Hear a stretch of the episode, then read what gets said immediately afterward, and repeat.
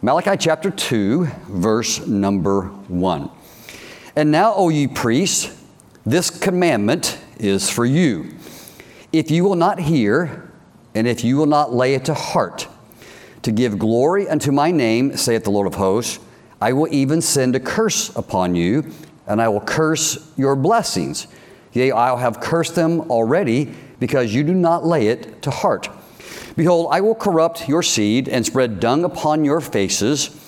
That's graphic, but there's a point to that. Even the dung of your solemn feasts, and one shall take you away with it. And ye shall know that I have sent this commandment unto you, that my covenant might be with Levi, saith the Lord of hosts. My covenant was with him of my life and peace, and I gave them to him for the fear wherewith he feared me, and he was afraid before my name. In other words, he respected me. The law of truth was in his mouth, and iniquity was not found in his lips. He walked with me in peace and equity, and did not turn many away from iniquity, and did turn many away from iniquity. For the priest's lips should keep knowledge, and they should seek the law at his mouth, for he is the messenger of the Lord of hosts. But ye, speaking of the priests, are departed out of the way. You have caused many to stumble at the law. You have corrupted the covenant of Levi, said the Lord of hosts. Therefore have I also made you contemptible and base before all the people, according as you have not kept my ways, but have been partial in the law. Let's pray. Our Heavenly Father, we thank you so much for the night you've given, Lord, this time to assemble together as a church family. Lord, I pray the next few moments that, Lord, you would meet with us. Uh, Lord, the book of Malachi has so much relevant instruction for us. I, I pray we'd see it and find it tonight. Uh, such a rich text. And so, Lord, help us to leave tonight having been enriched by it, our, our lives improved, and Lord, challenged because of these words that you spoke to these men so long ago. And I ask for your help in Jesus' name. Amen. God bless you. Thank you so much for standing.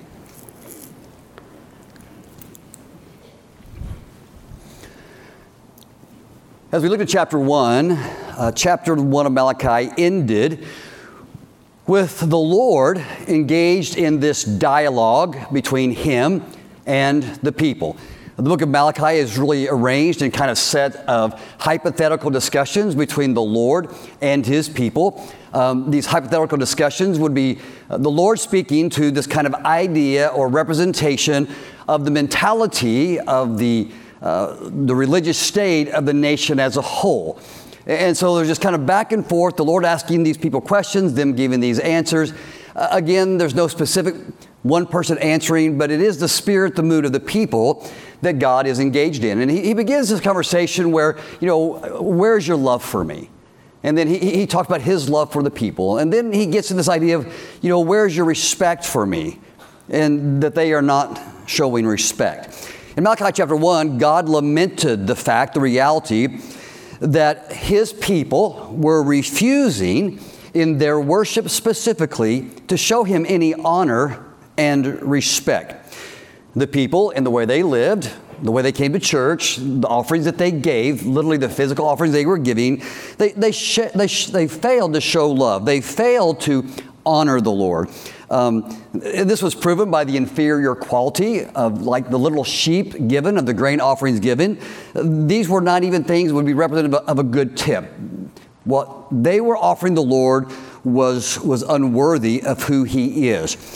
They failed to have a heart for Him. Beyond just a worship that was corrupt in its activity, their attitudes uh, were contemptible before the Lord. They, they, failed to honor Him, which was manifest. Um, in these attitudes of disrespect, of disdain.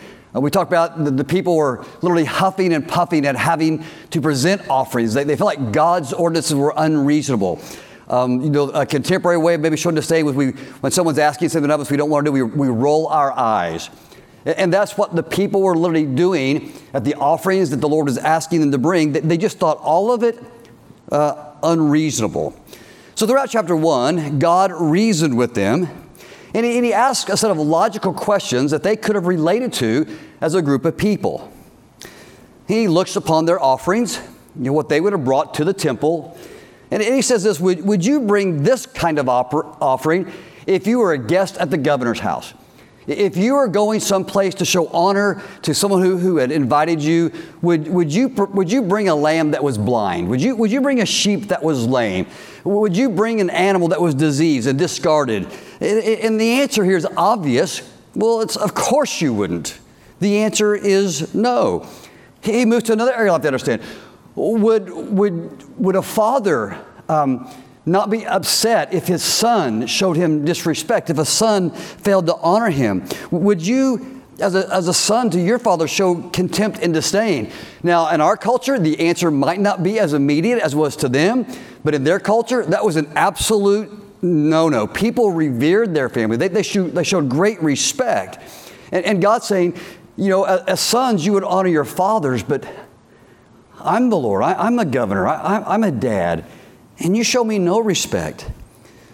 Then he asked him, Would you receive uh, an offering that was defiled, that was given with a hesitant, angry attitude? I mean, just, now just literally picture this tonight. If I had a gift for you tonight, and I presented it to you, and I literally resented giving it to you, and I made it obvious on my face, and, and I did it with disdain, and, well, you want a gift? Here it is.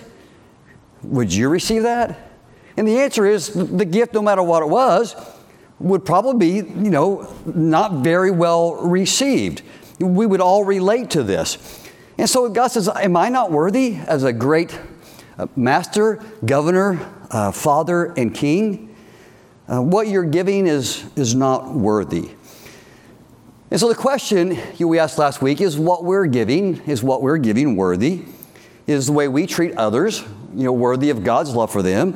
Is the way we treat our family of, you know, the responsibility that God's entrusted us? Is the way we treat our spouse worthy of the oath that we have taken? And so these unworthy, contemptible offerings um, were doing two things to these people. Obviously, it was causing them to forfeit a blessing. Here were people that God was engaged in a covenant relationship with. In, in the covenant, kind of worked this way God says, I'll, I'll, do my part, I'll love you, I'll bless you, I'll take care of you. And for your part in the covenant and the promise, I want you to honor me, respect me, and, and follow me. Um, and, and, and they were doing none of that. So that basically, they were divorcing themselves from the covenant. And so, by failing to honor God, they were forfeiting the blessings that they could have had. But more than that, they weren't just moving themselves to a place of neutrality, they were literally taking themselves even from neutrality to, to a place of cursing. By dishonoring God, they were inviting negative circumstances into their life. And as we shall see in a moment, they were inviting negative circumstances and consequences into the lives of others. It was a, this was a great sin. And so God was confronting this in the people. But then we talked about last week, there's another great sin in view in chapter 1.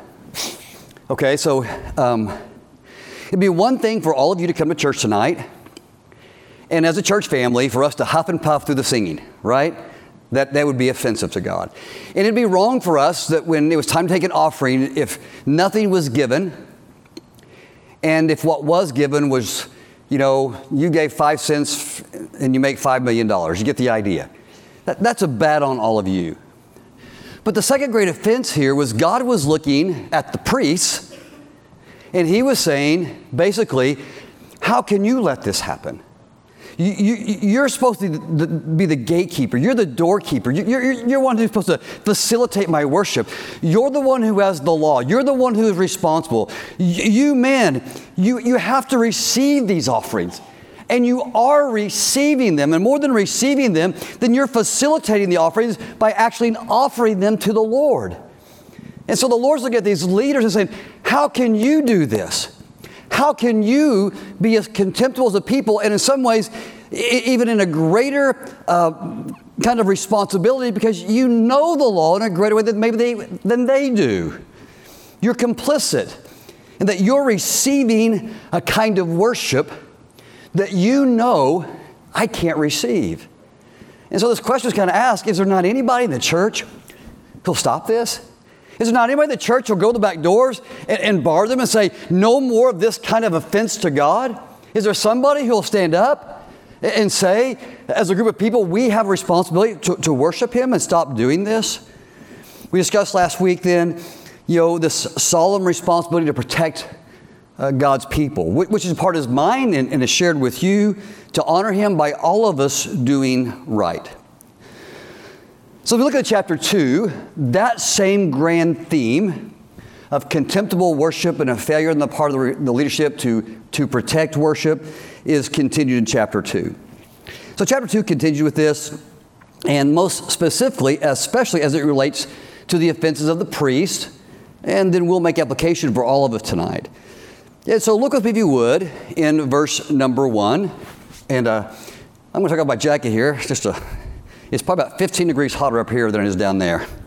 So that's, what I'll say. In chapter 1, again, the Lord um, is leveling legal uh, accusation against the actions and the poor attitude of the people, and most specifically, of the priests. He says, Oh, now, oh, you priests, this commandment is for you. Okay, those of you who are supposed to leading in worship, um, those of you who are not protecting worship, uh, what I'm going to say, this is specifically for you. You know the law, um, you have it written before you, but you're refusing to listen. You have, for you have a book in front of you, and it tells you what to do, but you will not lay it to heart. Okay? There's something I'm saying. Now, now some of us who are parents, you know, uh, we may have experienced with our kids at sometimes. We're saying something to them. They know what we're saying, but we could look at them and say, we would understand, I don't think they're laying this to heart. You know, we could be teaching a class to a group of people. And, uh, you know, you're, you're, you're preaching, you're not preaching, you're teaching, and you're looking at their eyes and you're thinking, they're not hearing me, and they're not laying this to heart. Now, I can offer this tonight. Everyone here is hearing me and laying this to heart, I know. But you, we all can relate to that, right? We, we, have maybe been there, we, we see it in, in other people. And God's looking at these priests and saying, you know what's right, but you're not listening. And it's more disappointing that you're not laying it to heart. You're not even considering it.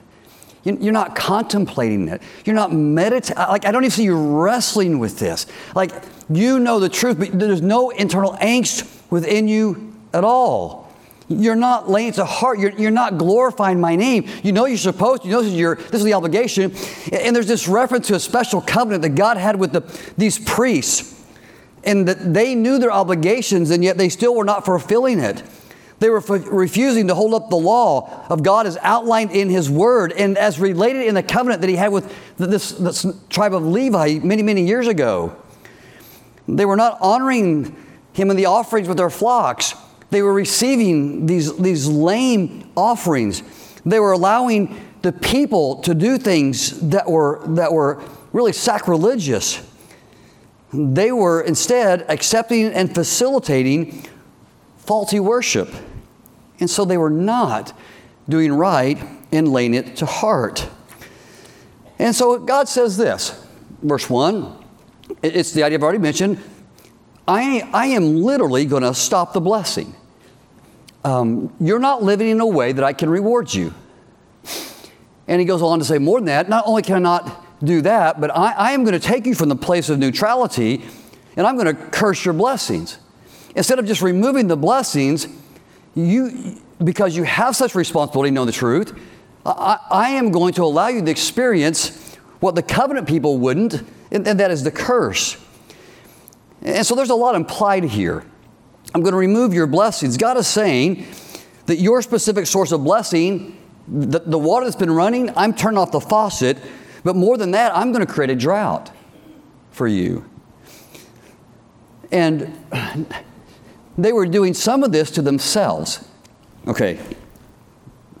I'm going to get my head stuff of a principle here, but the, the Levites um, had, had no, they, they didn't work outside the temple. They had no land, there was no provision of inheritance for them. The Levites earned their living off the offerings that were given. You with me? So there's a portion, you know, so I, I get, I, this guy gives a sheep. So a portion of that sheep, of course, the best part goes to the Lord, but a portion of that sheep went to the Levites. Okay, so just think about how broken this is. So by allowing lame, diseased, faulty, blind sheep, whatever else coming in the discards, they were literally accepting for themselves an inferior gift. And, you know, and you ever heard the phrase, you give an inch, they'll take a mile?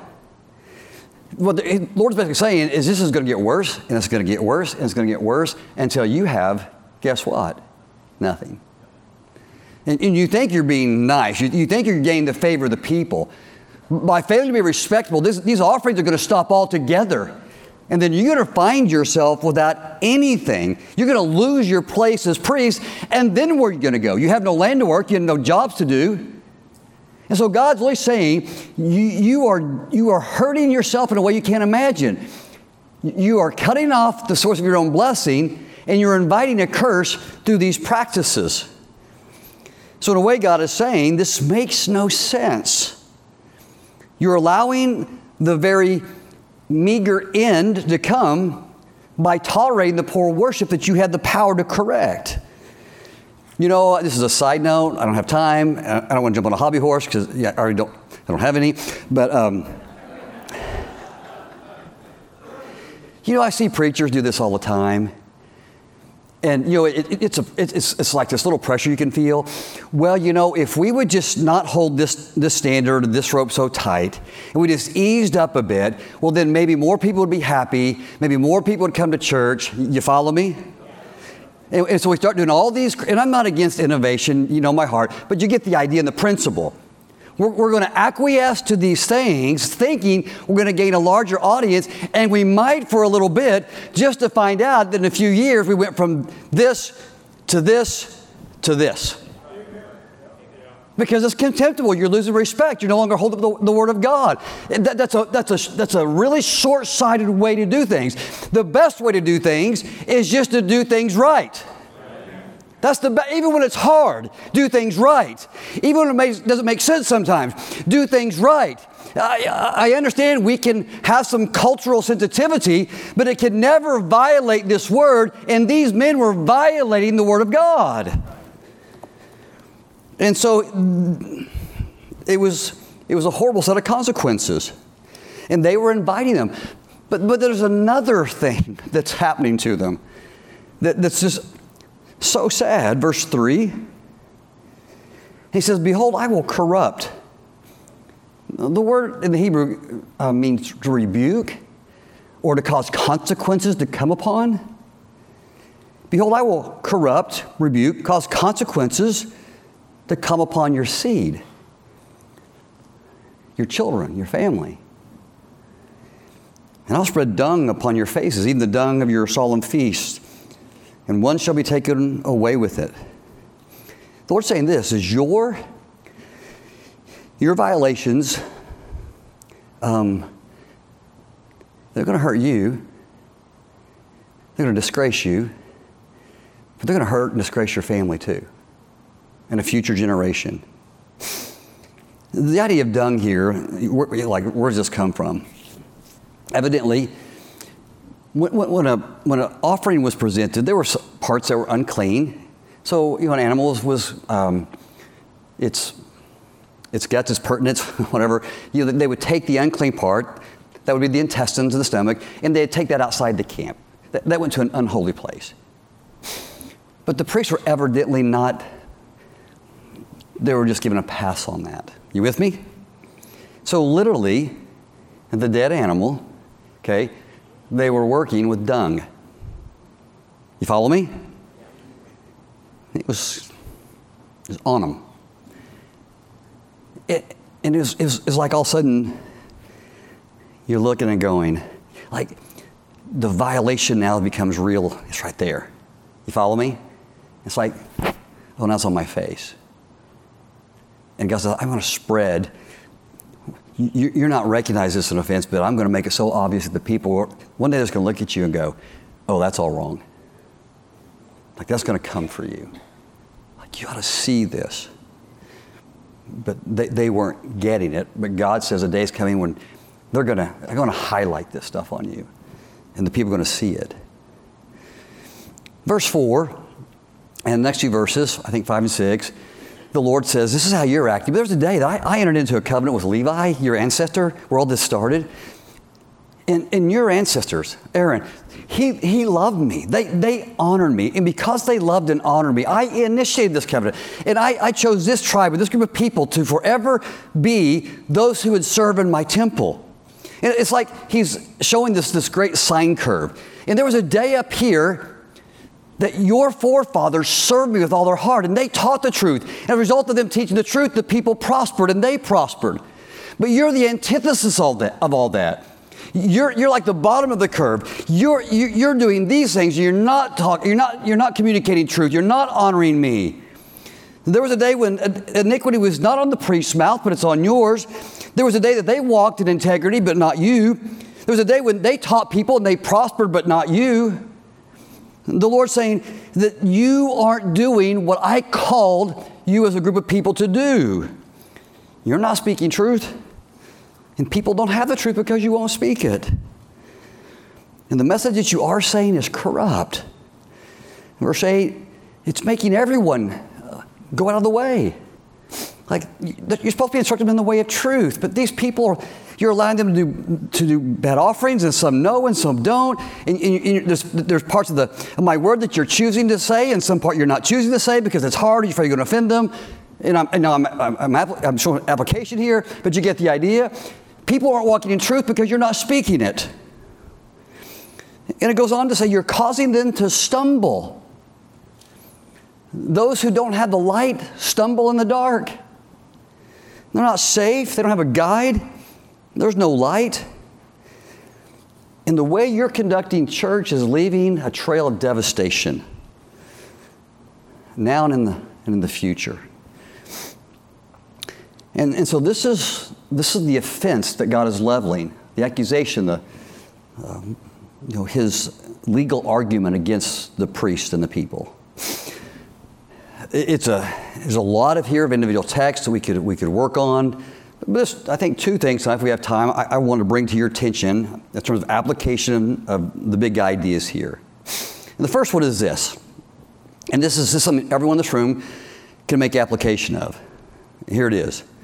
When we fail, when you fail to honor God, when we fail to live for Him, the consequences of that failure lands on a larger audience than ourselves.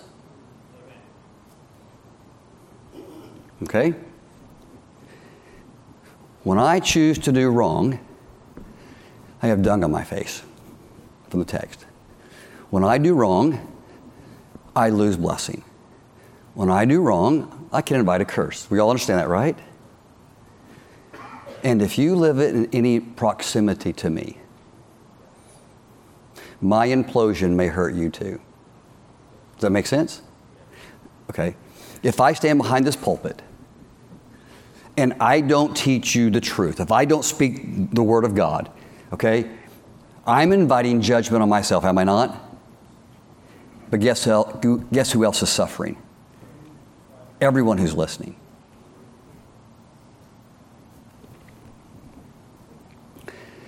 I choose not to give my greatest effort to being a husband. Okay, that's just my choice. Yeah, it is. And guess who else gets hurt? Who else gets hurt in that? Well, Terry would. And let's say I stopped making church a priority. And let's say that you know, I never demonstrated to my kids that tithing was important. And, I, and I, never really taught them that they should honor God. Yeah, that's just work for me. You know, it's, it's hard for me. And if I, if I never made them toe the line, if I, if I never had any expectations for them, you know, you could just, I could just say, well, you know, that's, just what, that's the choice I'm making. But I am corrupting my seed. I, I am, my, my family are suffering the consequences of my choices because I'm not doing what I'm supposed to do. It's clear in the text by allowing and engaging in defiled worship, they were bringing a curse on themselves and they were forfeiting a blessing. Sin always has personal consequences for us. We will always live diminished lives by neglecting any truth. When we engage in error, depending on what it is, you know, we're going to incur a wound and dishonor. As the Bible says, our sins will find us out.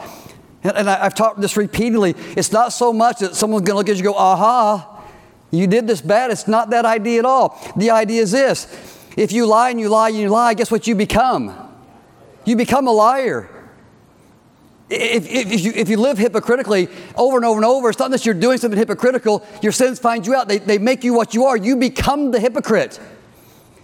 When you work with dung, you're going to have it on you. Your sins will find you out. Does that make sense? It's always going to be true for us. We will become defined by our sins if we don't repent and get these things made right. That's why it's so important that we confess our sins to the Lord and let Him cleanse us of unrighteousness. Otherwise, they become part of who we are. But the text describes broader implications than that. That when we do wrong, we corrupt those within our sphere of influence.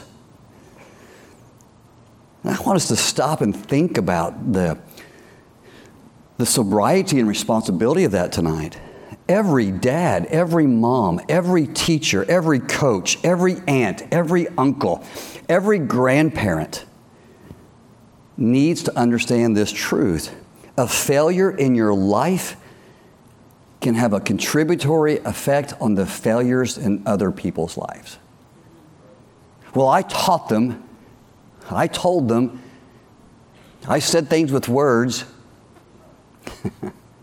well, that's one way of communicating, and the other's with our lives.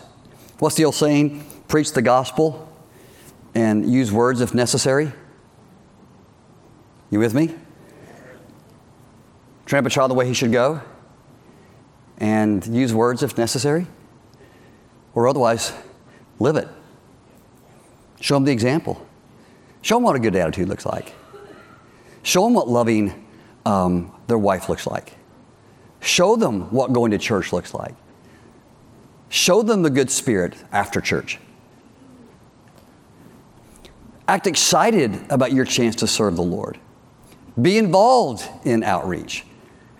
Be involved in a ministry. You can teach that, you can say that, you can even drag them to church, but unless you live out these things in a dynamic way, hmm, What's one of the, the, the great things that, that's being leveled these men. You guys are going through the motions. I said bring a sacrifice, and, and you do, but look at it. You come to church, but look how you leave. You're no different. You never repent. You gripe about the preaching. The service was too long. No one ever says that, but the service was too long. Don't like that special. And then we wonder why our kids grow up and have a, an indifferent or apathetic, even a negative attitude about church. Can I tell you nothing? Nothing trumps relationship and nothing trumps example. We all have to so confused. Well, why, they, what, what, why these things? I don't know. But it might be good to, to look at the life and not just the words, not just our intents, but our deeds. In the text, these men were involved in persistent sin. They forfeited privileges and, and the Lord saying, you're gonna, you're to cause yourself to lose this, and you're to lose this too. And that's, it's a big deal. When a man or woman hurts themselves, they get themselves a wound and dishonor. If they're not careful, they're going to do to other people as well. A corrupt politician hurts his constituents. A corrupt coach hurts his team. A bad pastor hurts his church. This is a serious call to reflection to all of us, for everyone who's a friend, for everyone who's, who's you know, goes through life with this. Let's make sure that we're not bringing to those relationships a lame life, a lame attitude, a lame spirit. Let's not let the poison in our lives leak out to others. Matter of fact, let's just eliminate the poison. And we, we need to do right. Verse 3 makes this clear. Look there with me. Behold, I will corrupt your seed. Verse 8 But ye are departed out of the way, and ye have caused many to stumble. Again, I think there's such application for parents. Live in such a way that your family will love like you love, give like you give, honor like you honor, serve like you serve, and share your attitude. Because you cannot give what you do not possess. We can try, but remember, no man is an island unto himself. Which leads me to the second thought very quickly. I realize that all too often we engage in behavior, we all know what this is like, that is self defeating um, we do things that we know are harmful, and for whatever reasons, we continue in them. Um, verse 3 makes us kind of clear that we engage in behavior that can't be blessed, and not just can't be blessed, but in time can actually cause us to suffer really bad consequences. Um, in verse 5, we, we, are going to forfeit the life that Aaron had, uh, Levi, a life of peace and goodness. And so the text, the priests failed to realize that. And they were looking for evidently short term solutions to larger problems. And, and, so they were sowing to themselves seeds of long term demise. Let me, let me tell what an illustration that I think most of us can relate to. Uh, you, some of you have little kids. Some of us have to remember when we had little kids. And uh, they're a challenge, are they not? Little kids? and they're in all the stuff. And correcting them and guiding them is work, right? It can be exhausting. And, um, and sometimes it's just inconvenient, right? You're doing stuff, people around, it's just like, not again. you know, anybody understand what I'm saying? So in that moment, there's this temptation to let it go and to let this go. And then you know, we just keep letting it go. Okay, listen you're not letting it go. You're just forwarding that to repay you in a much larger way in the future. In other words, you're, you're, you're, you're sweeping on the rug, sweeping on the rug, but one day someone's going to actually lift the rug. And this is what the Levites are doing. As I've already mentioned, they were allowing this, this lame offerings, and their offerings were getting worse. And they didn't realize by continuing in this practice, that they were destroying their own lives, that they, that they, weren't, they weren't getting it. Sometimes making life easier in the moment doesn't make life easier in the long term. We're actually securing and guaranteeing things will be harder in the future. Again, preachers do this in trying to accommodate the masses and pleasing people. They engage in short term, you know, things for a crowd but almost guaranteeing in the process of hurting the church in the future. I'll give an you know, I'm not dogmatic about this stuff, but, but this is what I watch. So I, I, watch churches and they get bigger and bigger. And, uh, and so what happens is it gets harder and harder to sustain certain percentages. You know, maybe like the same number of people in Sunday school. Um, well, they have more, you know, more attenders than, than visitors, or whatever the problem is.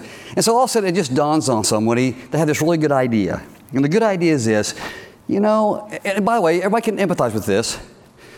Yeah, it, would just be nice if we didn't have to have church on Sunday night. Okay. Now, look, there's nothing spiritual or even biblical about Sunday night service. Okay? Or whatever. Okay. We do it, we've done it for a long time. It's a form of commitment. It's a form of commitment. Okay, I, I like it. I like it for different reasons. I like it because when we come back, you know, it's, the spirit is a little bit different on Sunday nights. We're freer. There's people who can be here who, cannot. The church family engages. It's just more dynamic tonight. There's just, it's a different service. But so really good minded preachers say, well, you know, if we just, if we got rid of that, people would be rested and more people will come back next Sunday morning. Now, look, I'm not being mean and I'm not really being condemning. I'm talking about a principle. Okay, I don't want to have a smug attitude about it because that's not the point. It's not sacrosanct to have a Sunday night service. But here's the deal in letting up a little bit of rope here, you think it's going to get better. It doesn't. And almost inevitably, the church shrinks in time rather than grows in, in time. And so they just accommodate all these, all these little changes because it's easier. And I'm not talking about, these people are violating the Word of God in a big way, but I, I'm trying to articulate a principle to you. And so in time, they're actually making things harder on themselves in the church. I'm not saying there's in time you got to be thoughtful and accommodating and, and those kind of things, but there's just times that we give away too much because it's easy in the moment, but then we have a bigger battle in the future. And, and that's just not worth it. So many times we're actually undermining our future by, by not giving our best effort in the moment. I mean, it's like, it's like someone who won't, they're, they're, they're, they're trying to be fit. It's what they want, but then they, they don't go to the gym, they don't go to the gym, they don't go to the gym, and they gain more and more weight, and then it just gets harder and harder and harder with every acquiescence instead of just buckling down and saying, I'm going to do it. And it's harder, I get it. Being faithful is hard. Correcting our kids all the time is hard. But you know, the day comes when with those hard efforts come blessing and reward and riches. When we abandon any good, right, or hard thing in the moment, we're probably sowing seeds of a crop of disaster in the future. And that may be overstated, but the idea is there. If you neglect the oil in your car, you're going to ruin your engine. If you fail to weed the garden, the, the, weeds in your garden, you're going to lose your crop. If you forfeit a payment, then another one, then another one, you're probably going to lose your home. And all of a sudden, we cannot just forfeit a blessing, but we can invite a curse. So I'll end. My encouragement is this is don't give up on what's hard and right just because it's hard. The problem will only grow and magnify in time. If something's worth doing, it's worth doing, and God will reward it. Because what is forfeited today will probably find you in the long term. So let's be the opposite of this. When God, we hear something, let's do something with it. When we feel impressed to lay it at the heart, let's actually do that. Let's protect the truth. Let's, let's speak it to, for ourselves. Let's live it for our family and for each other here in the church. Let's realize, and I don't even have time for this, that you know, we represent the Lord, verse 7. We're His messengers. And if, if we don't live right, we may have a part in causing others to fall out of the way.